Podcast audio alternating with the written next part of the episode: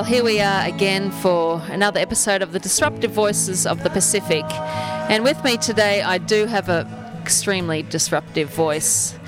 It's a soft voice, a firm voice, but a bold voice as well. And I'm joined with a woman I've just only met a few weeks ago. Her name is Maca Tabuya. She lives in Nadi along with her husband and baby, and she and her husband are both pastors at a church. And today we're going to be hearing her story. I've had the privilege of hearing her story a couple of times this trip. Uh, it's very impacting, but so profound. So, welcome, Maca. Bula Letitia, uh, thank you for having me on this. Um, glad to be used by God as a disruptive force, uh, but uh, more so, I'm humbled to be doing this. You are humble, and thank you for um, your humble voice and just listening to you share this week. Uh, I love that there's sometimes when people share, and it's understandable, there's still bitterness. um, we're a bit angry. Um, and I think that can be understandable, but you've you've worked through a lot of healing, but you're still on the healing process. But just tell us firstly, how long have you been living in Nadi, and um, where are you pastoring? Um, I moved out of home at uh, 18, and uh, that's when I took a trip down to Nadi. And uh, yeah, I think apart from that, we've been out of the country for six years, but then we came back and we've been in Nadi ever since. Uh, back now for four and a half years. We are pastoring at uh, IFGTC Church. That's, uh, I think, the closest church that you can find near the airport. Yeah. Very good. Now, I, I always love it when I find a Fijian woman who's a pastor because there's probably, you can count them on two hands in this nation. There's not very many. Uh, top heavy men um, and great some great men, but we need more women. How do you find being a woman pastor in a culture that um, doesn't always want to listen to women leaders? um, how do you find it? Do you come up against uh, issues? Oh, it's a challenge. Uh, a challenge not only, I think, amongst the men folk, but uh, I think against our women as well. But uh, I think it's gotten better. Uh, gotten better in the sense that uh, people are very accommodating now. Um, people are willing to listen to women from the pulpits. Uh, but uh, there's still a resistance, a small resistance uh, to women voices being heard. I think there's a preference for men and uh, some Bible verses being used to target women and have them be silenced. But, uh, but yeah, the future looks bright for Fiji and women pastors. Well, that's encouraging. And I have done a podcast with a pastor, Daniel Wood from Suva, because he has um, almost more women leaders in his church than men. And when you attend on a Sunday, you'll see a lot of women up front. So we've had a big discussion about some of those scriptures that get used against us females um, and why the Bible um, gives women full permission to speak and lead. and the examples. Anyway, you mentioned that you left home at the age of 18, and that was because uh, you were abused by a man in your house for 10 years. Can you tell us um, just a little bit about that, how it started, how's, how that's affected you? But yeah, maybe start from the beginning, how it started. Um, I don't know why it started, but it started. Um, was a particular day that I was asked uh, to do things to a man that uh, I did not understand I had to do, but but I had to do it uh, because uh, I was told that there would be consequences that I would face if I didn't do it, and that led to so many years of uh, going through that. Uh, sometimes on a daily basis, sometimes because uh, I lived away from him uh, for a couple of months, it would uh, end, but then I would be back home and then the cycle would continue. Um, I think it uh, finally ended when I decided to to take it to the police thinking as an 18 year old I was finally able to decide as a young adult to to have a voice for myself. But then I was asked to drop that case. And uh, thinking that no one was willing to believe in me, I left home. And uh, yeah, uh, praise God that uh, He's brought me this far and He's still taking me through. Yeah, you've made a really interesting point there because um, you shared your story this week and I recorded it and we put it on Facebook and it's gone crazy because um, so many people identify. But I've seen some comments of, why hasn't she reported it to the police? um, and like so many stories I've heard, quite often there's people in your life that shut it down. Um, people, we want to go to the police, but uh, the pressure, whether it's from family or friends or church members, where does that come from? Why is there a lack of desire for justice? I think because our society is so communal in the sense that uh, you want uh, everybody depends on other people, so they think that if somebody looks bad, the whole community would look bad. But I think we we forget that when it comes to abuse, the, the victims are not looking bad. The victims need you, the family, to be the community that's going to be surrounding that person. And, uh, and if they get better and get restored, then the whole community will be better. So I think that's where it comes from. That's my guess, that that's uh, where it comes from in our Fijian community. So people would rather shut up the whole thing than uh, come to a confrontation. Uh, because uh, confronting people might mean confronting those who are leaders in your family, uh, people that you don't want to disappoint, or people who've helped you at one time. Uh, yeah, so that's my guess. I don't know. Uh, no, that makes a lot of sense.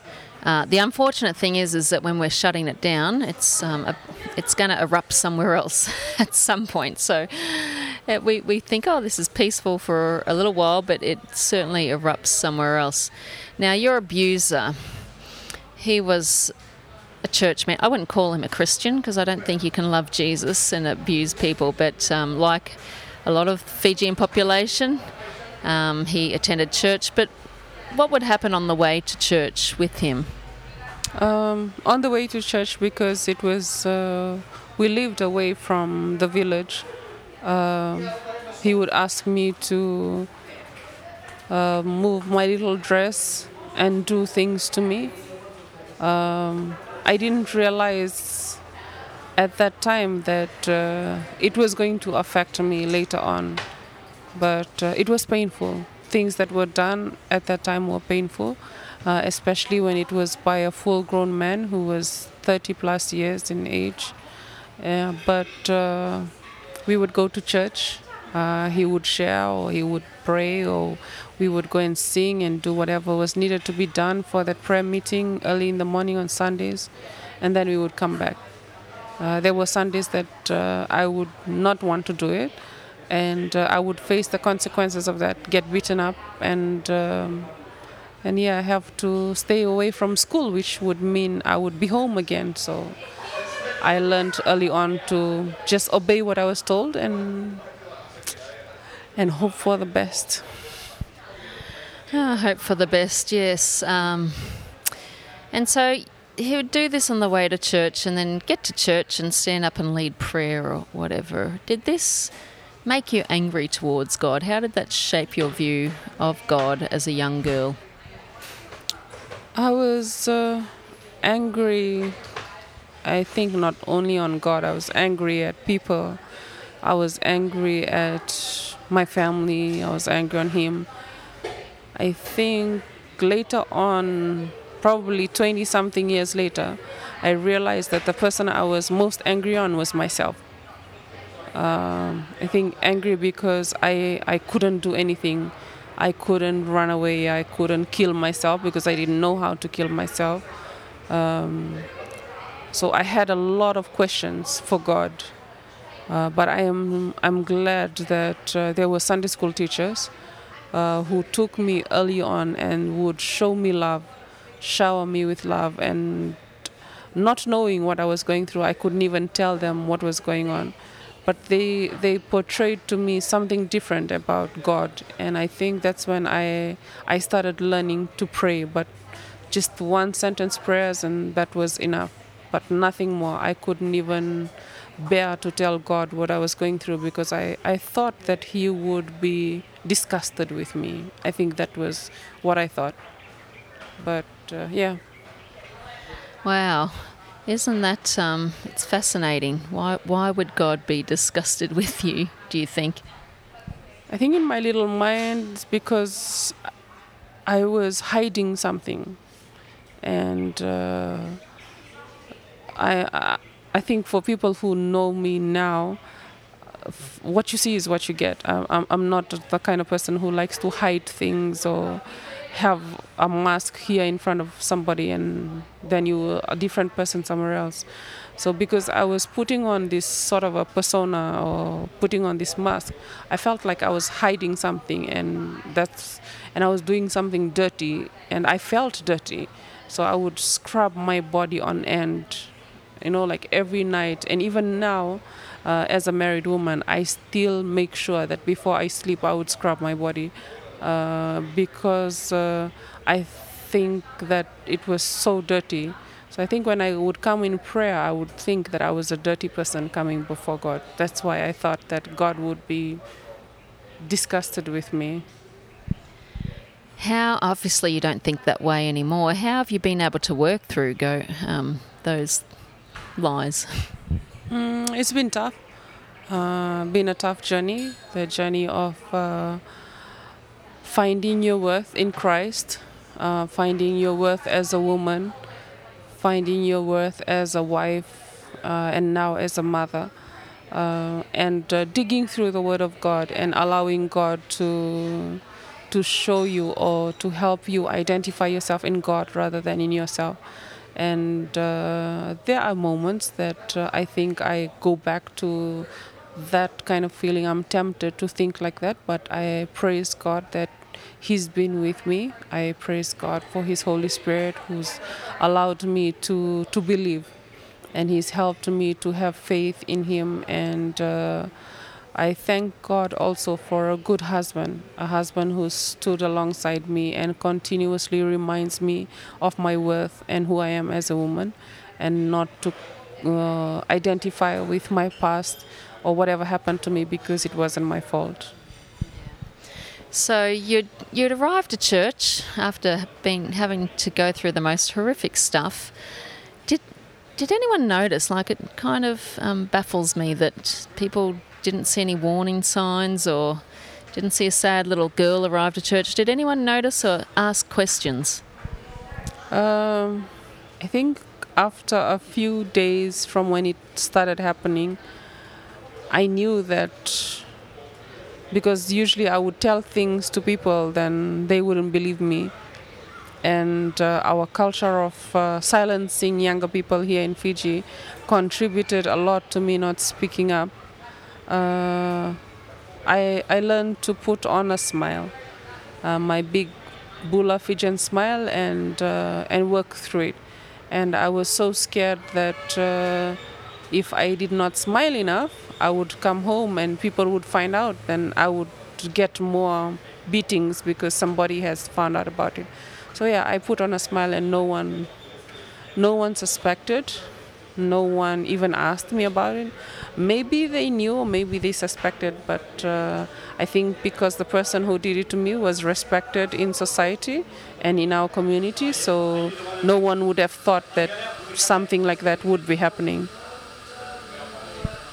Yep, that's and that's I was with a team this morning explaining the problem is that quite often the perpetrators are are looked on as good men. They're they're the leaders. They're leading prayer. They're uh, you would never guess, would you? And to believe a little child that this person is abusing them um, doesn't always happen.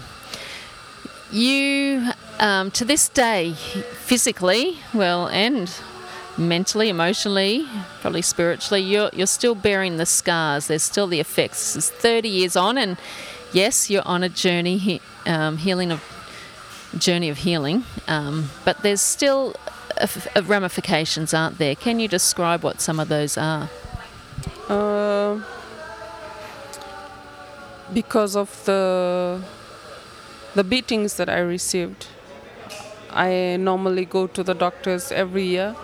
Um, I don't uh, carry heavy things now uh, because I have a dislocated hip on one side and I have uh, my discs at the back don't uh, are not where they're supposed to be.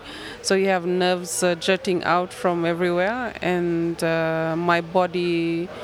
What one of my doctors told me is my body is a body of an old woman in a young woman's, where a young woman should be carrying.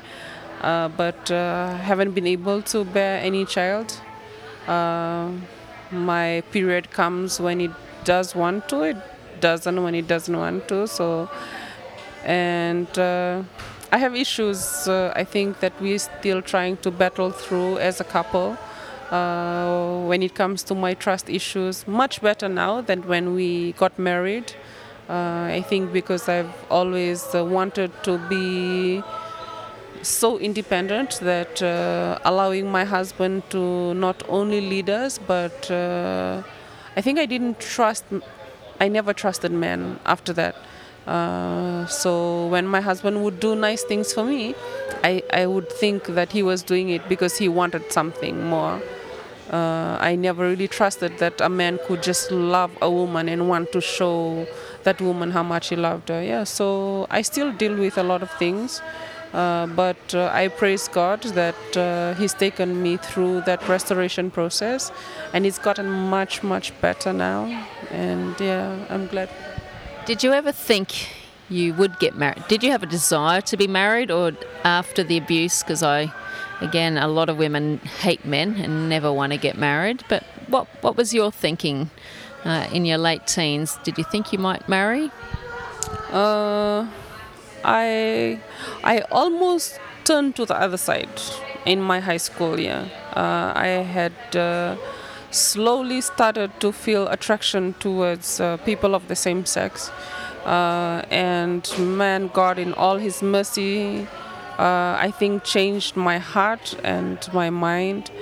And uh, I think uh, for me, when I turned 16 or 17, I wanted to get married so bad just to run away. I was looking for whoever would be the first person that would want to marry me, and then I would do the run.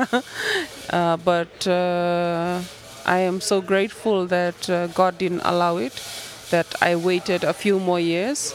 And I think I was also double minded whether I would marry this person and uh, I would get beaten up again or get abused again.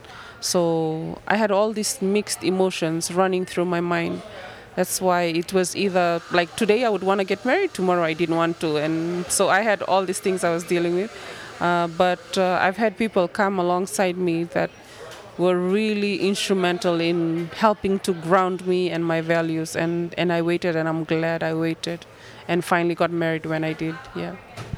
Yeah, no, that's a great story of redemption and that there is hope uh, it's interesting that you talk about almost going to the other side because again, that's it's just good to be aware because we can judge um, girls quickly for being lesbians and whatnot. But um, from my 20 years of experience with teen girls, most of them are because they've been hurt by men, and it's safer to be with a woman. And unfortunately, they don't always know Jesus and don't have the um, intervention. So a lot of healing has to go on, doesn't it? Um, lot of healing. Now, you're running a church, you and your husband are pastors. What does the church need to because every sunday there'll be women and men and children that walk into church that are, are being abused are abusers you name it everything under the sun and we put on our sulus and our ties and our chumbas and we dress up and we go and we sing and we praise and then we walk out again and nothing ever changes and we're preaching about who knows what sometimes. we're not addressing the real issues. So, what do we need to change in our churches to actually heal a whole nation uh, of abuse? Mm, we we actually not lead pastors. We look after the English service of our church. So we have the Fijian service and then we have the English service. Uh, Johnny is actually our um, English service pastor. But um, one thing I think we need to change in our in our churches here in Fiji is that we need to adopt a kingdom mindset, a kingdom culture, uh, so to speak, because we have been doing church but with our Fijian culture at heart. Uh, the culture of silencing people, the culture of uh, people not being able to stand up and voice their opinions. Yes, sometimes people are ridiculous with the opinions that they come with, but more often than not, the opinions that come are really good, and it's of those that have been suffering and those that have been abused. And I think we need to create uh, safe spaces, uh, places where people can come and, and talk about what they are going through or what they've been through uh, without people preaching down their throats or making them uh, choose whether they have to believe in Jesus or not. Because I believe Jesus wouldn't have forced his message down people's throats and the Jesus that I've come to know uh, in the past few years that I've been a Christian he has been so patient with me in my journey of not only discovering Him, but also discovering who I am in Him. So I think that's what we need to do. Uh, go back to small groups. That's what i keep on saying. Go back to small groups and train your workers to to know how not only to identify uh, people who have been through trauma uh, from birth until uh, the time that they walk into church and walk alongside people and be willing to walk alongside people. Uh, i think we need to get rid of this um, so-called masks that we have in the church where we expect everybody to come in with a smile but to allow people to be themselves in the church. And I think that starts from us leaders, uh, starts from us pastors being real, uh, dealing with the real issues, talking about it from the pulpits, and uh, not over spiritualizing things from. Uh, our pulpits because uh, a lot of our members think that whatever comes from the pulpit that comes from God but sometimes our pulpits are not being used for the right reasons uh, so yeah so those are some of the things that I think that we can do, and we hope that uh, we can address that in the next few months and improve our Fiji churches. No, that's powerful. Um, it's important as a leader to understand the context in which we're leading in.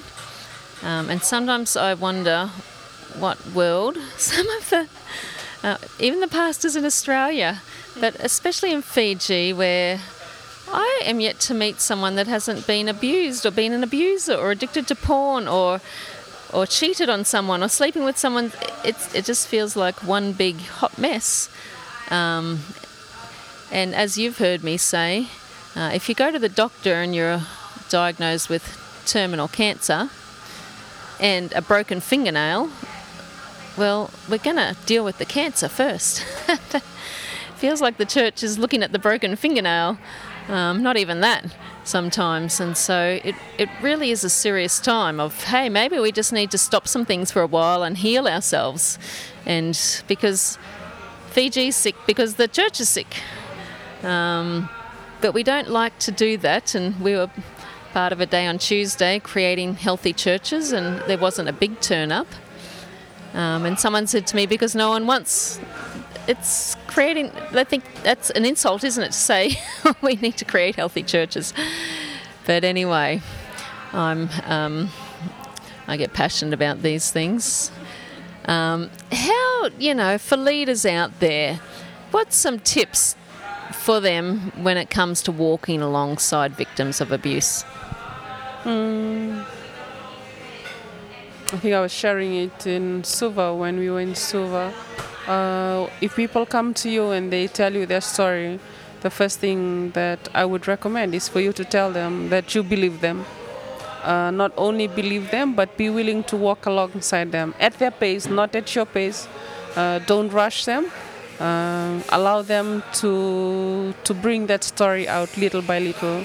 Uh, give them a voice if they need to have a voice and talk about it. Uh, but take take all the time that they need not your time because I think a lot of time we are rushing because we have the next program going on and whatnot. Uh, but what's important here is the whole restoration of a person. And I believe that if more people are restored fully in our churches in Fiji, the churches will be full because these very people will go out and help to evangelize and bring in more people to the church. Uh, I believe that that's the reason why we are having sort of a backdoor revival in church or people moving from church to churches because we have so many people that are broken on the inside, are Christians, but they are broken on the inside. So they're going around looking for somebody who will pay attention or somebody who will realize that they need help, like they really do need help. Yeah, so I would encourage leaders to to slow down and uh, to not overpopulate the church with programs so that we can have time to just sit down and have coffee or sit down and just uh, really fellowship and talk to the person. Yeah. Yeah, and I think the first challenge for us as leaders is to share our own stories because um, m- most leaders do have a story or a struggle or something, and as we speak up, it gives permission to everyone else. And so um, I always say if you think there's no abuse in your church, it's because you don't speak about it, whether you've got a story or just even preaching about it. Hey, look, our time has come to a close. Um, just as we finish, I mean,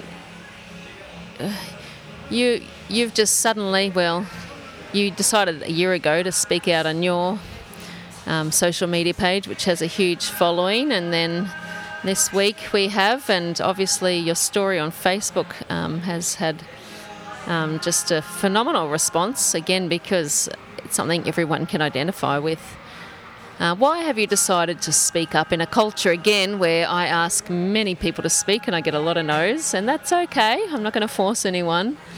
But when I find someone, I'm like, oh, thank the Lord, because we do need to break the culture. But yeah, why have you decided, and what has the cost been for you to speak up? Mm, I think for for a number of years, the Lord's been putting in my heart to write a book, um, and I think I'm still up to chapter two of that book. uh, but uh, but yeah, um, when He finally put on me to to tell my story on on the blog as a video, I was shocked. Like I, uh, but I'm one person that I've been really trying my hardest in life to follow what God wants me to do and to listen to the voice of the Holy Spirit. So it took me a while. Uh, it was a tug of war whether I wanted. I think it wasn't really the talking about it that was the problem for me. It was the fact that it was going to be out there on social media, and we all know what social media is like. Uh, people can either receive you the right way or the wrong way. Uh, so we went into, I talked it with, over with my husband, and we did a lot of prayer and fasting over it.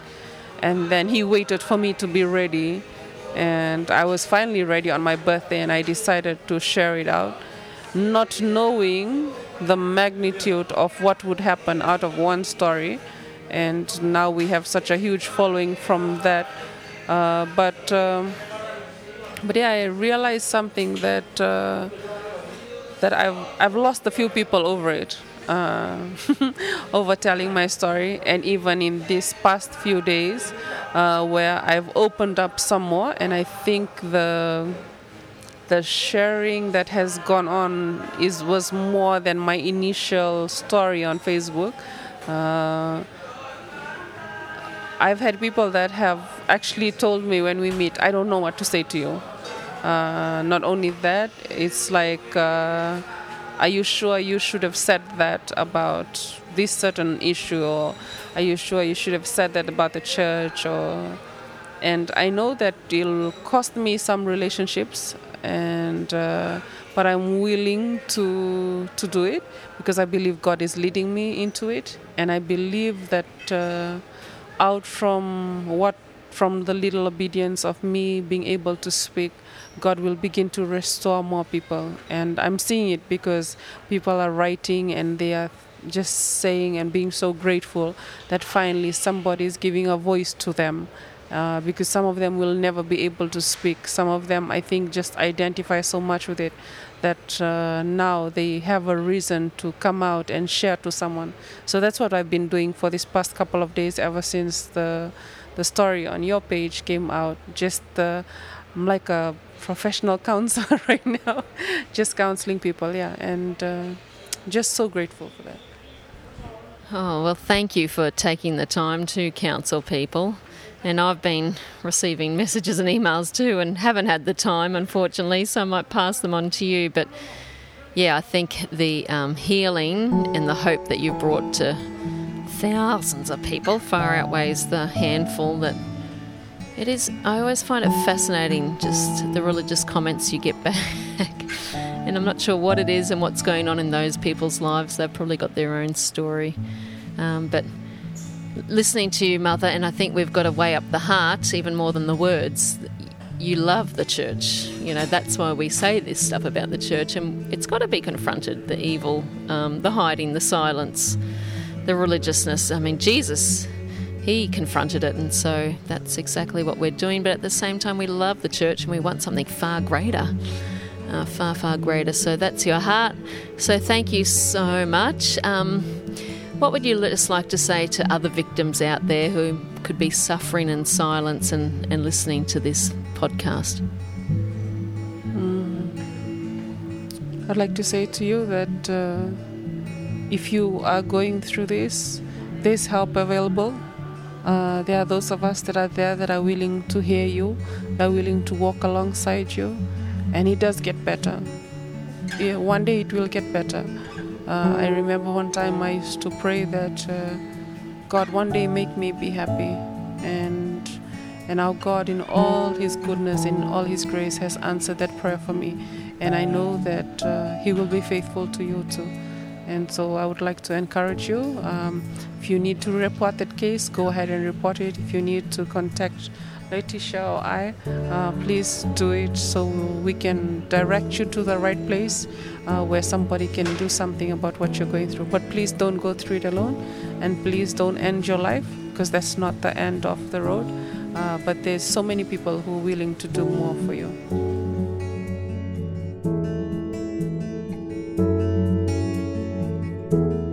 Easily, I see your suffering.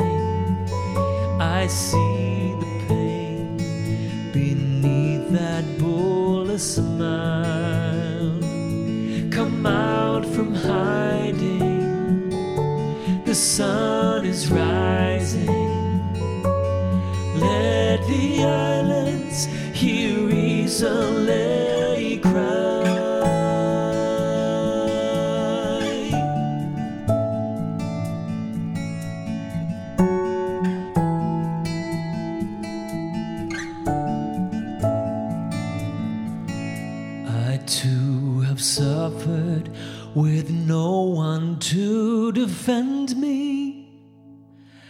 Innocent and yet condemned to die.